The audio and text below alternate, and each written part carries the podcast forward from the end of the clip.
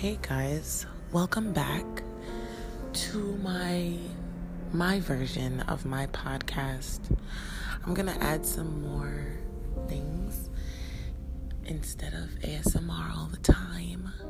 I will be adding a new section or segment and I hope y'all enjoy it. It's called Just Another Black Girl segment okay? Where I'll be talking about my personal experience as just another black girl. And if you all have experienced these things as a woman or a black woman, especially, please reach out to me. I would love to hear your stories, and if you would like me to share them, I will share them. Okay? Bye. Thank you for listening.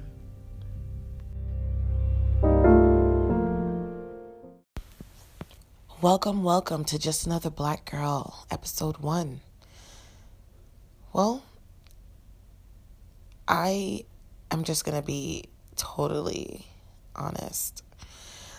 It took me a while to figure out what I want to do in life, and this right here, this recording is one of the steps because I just want to talk.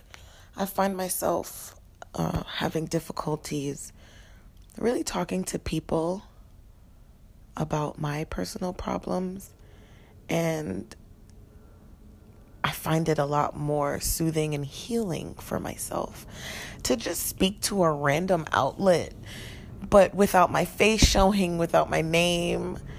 I just want to speak freely without I don't care if I'm judged. I just I just want to talk my truth and I don't really want to feel the I guess the opinions of others even though it comes with it. I don't know. That's one of the things as a black woman. I can't speak for anybody else. So that's why I specify black woman and i'm going to do that a lot. If that makes you uncomfortable i'm not sorry just what listen to something else. Um, this is like i said this is my personal experience based on where i'm coming from and what i'm going through.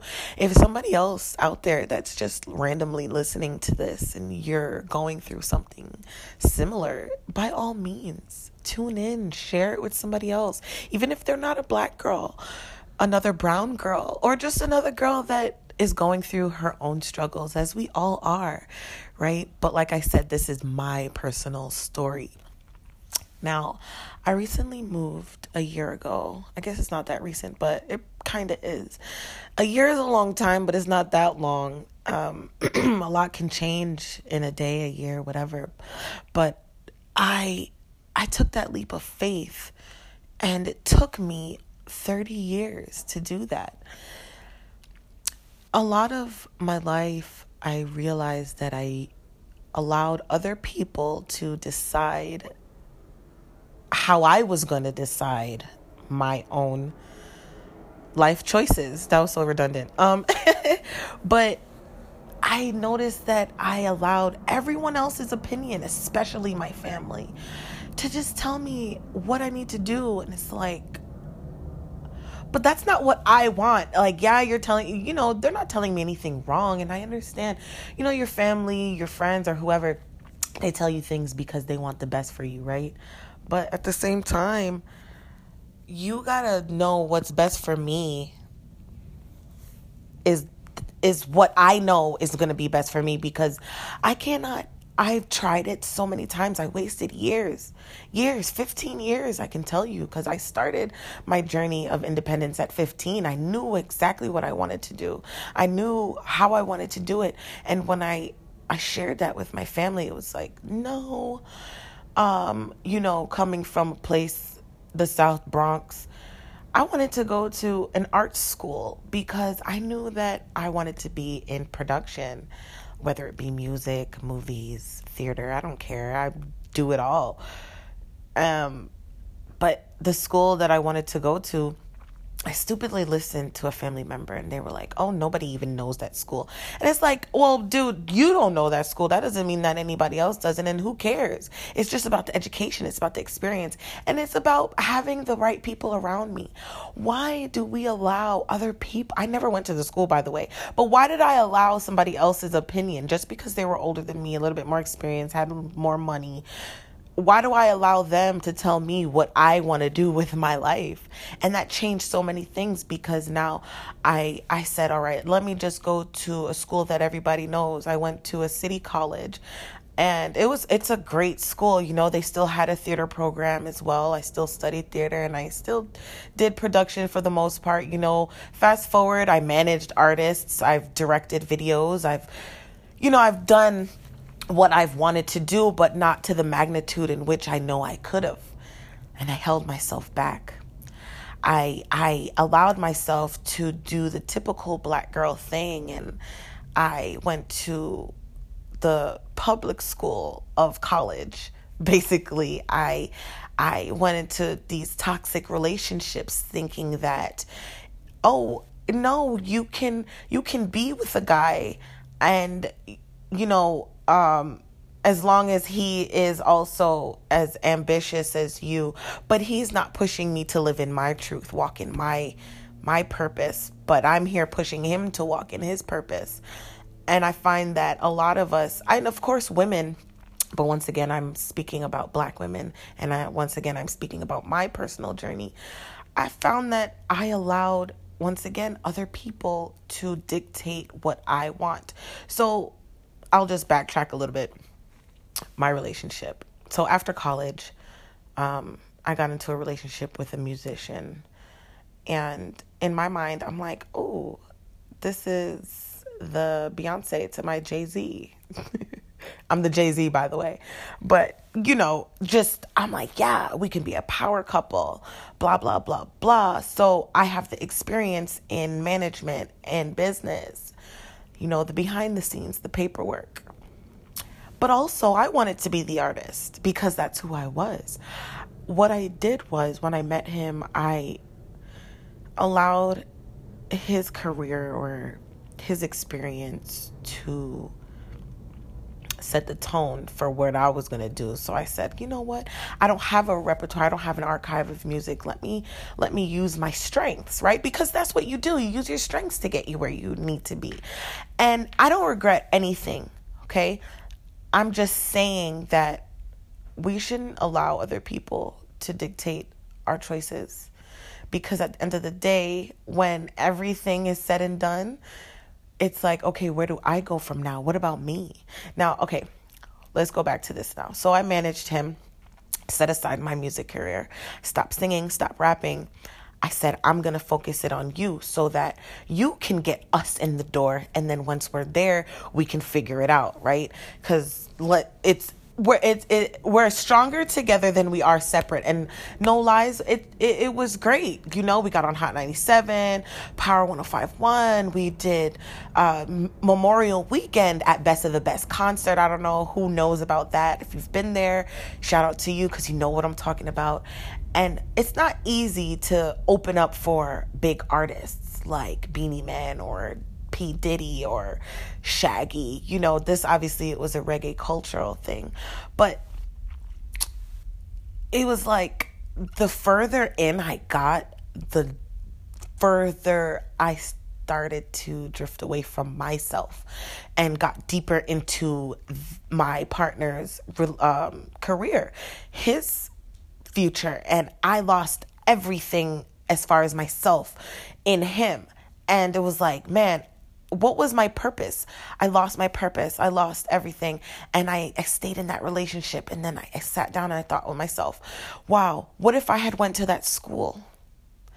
You know, what kind of what kind of people would I have around me? Would I have gotten into that relationship? You know, because I was desperately trying to just live in myself and still please my family, I lost myself in everything. I lost myself in my relationship, in my education, in everything. And then I just said, you know what, six years later, here I am. And I was just like, wow, I'm I'm running a business for somebody else and I'm helping them chase their dreams, but I'm semi living mine, but I'm losing myself. Why? I why do we do that? Why do we do that? People look at us like, "Oh, you're strong. You're a strong black queen. You can face anything." Why? Because the social construct has shown you that based on history, it's proven that we've gone through um, hell and high water, right? We've gone through ups and downs and we still are here standing. But that doesn't mean that that's who we are. That's who we need to be. No, we lost ourselves in that journey. And years, thousands, and hundreds of years later, this is where we are. And now, finally, finally, finally, we have heard, we found our voice, we found out who we are. And I am just another black girl just trying to reach out to other black girls to say, honey, go do what you want to do. Okay? Yes, get your education based on what it is you're doing. You don't have to go to college. However, you do have to work hard if you don't go to school because people base who you are based off what you've done and who you've been around. Okay? Also, your experience. I'm telling you, your experience, it's a make or break. Like I said, I don't regret anything. You know, it's a living, it's a learning experience, the life I've lived. It's unfortunate that I did not get to live, do the things that I wanted to before, but the things that I've done up until this point have taught me what I do want and what I don't want. And I do not want to suffer in the namesake of being a strong black queen just because you think I can survive it based off of what society told you because of what we went through. No, that's not what it is. That's not who we are. Okay, we are just as vulnerable. All right. Yes, we are all strong, but we are strong because we're women, not just because we're black women, but because we are women. All right. Our species is what makes us strong, not the color of our skin. And and and to put us aside into that category, it makes it harder for us to get out of it and be who we actually are. Because God forbid you're emotional. God forbid you have a, a, a, a, moment to break down. God forbid it's at work. God forbid it's in a relationship. God forbid you have a child and you have a moment of quote unquote weakness. My, my, my. But if it's another colored woman, uh, uh, an Asian woman, an Indian woman, a white woman, oh, you know, she's going through da da da da da postpartum mental illness, cultural issues. But what about us? We're supposed to just be, we're supposed to just take it, right? No, honey. Go through what you need to go through, but also understand why that is. Look back and hold yourself, hold your family, hold the people around you accountable. And also, like I said, hold yourself accountable because now that you know better, you have to do better. If you didn't know better, now after listening to something like this, maybe you can take the second to write down what could I have done better? Then you look at that list and you say, oh, okay, now I do know better. And what do you do after that? Do it.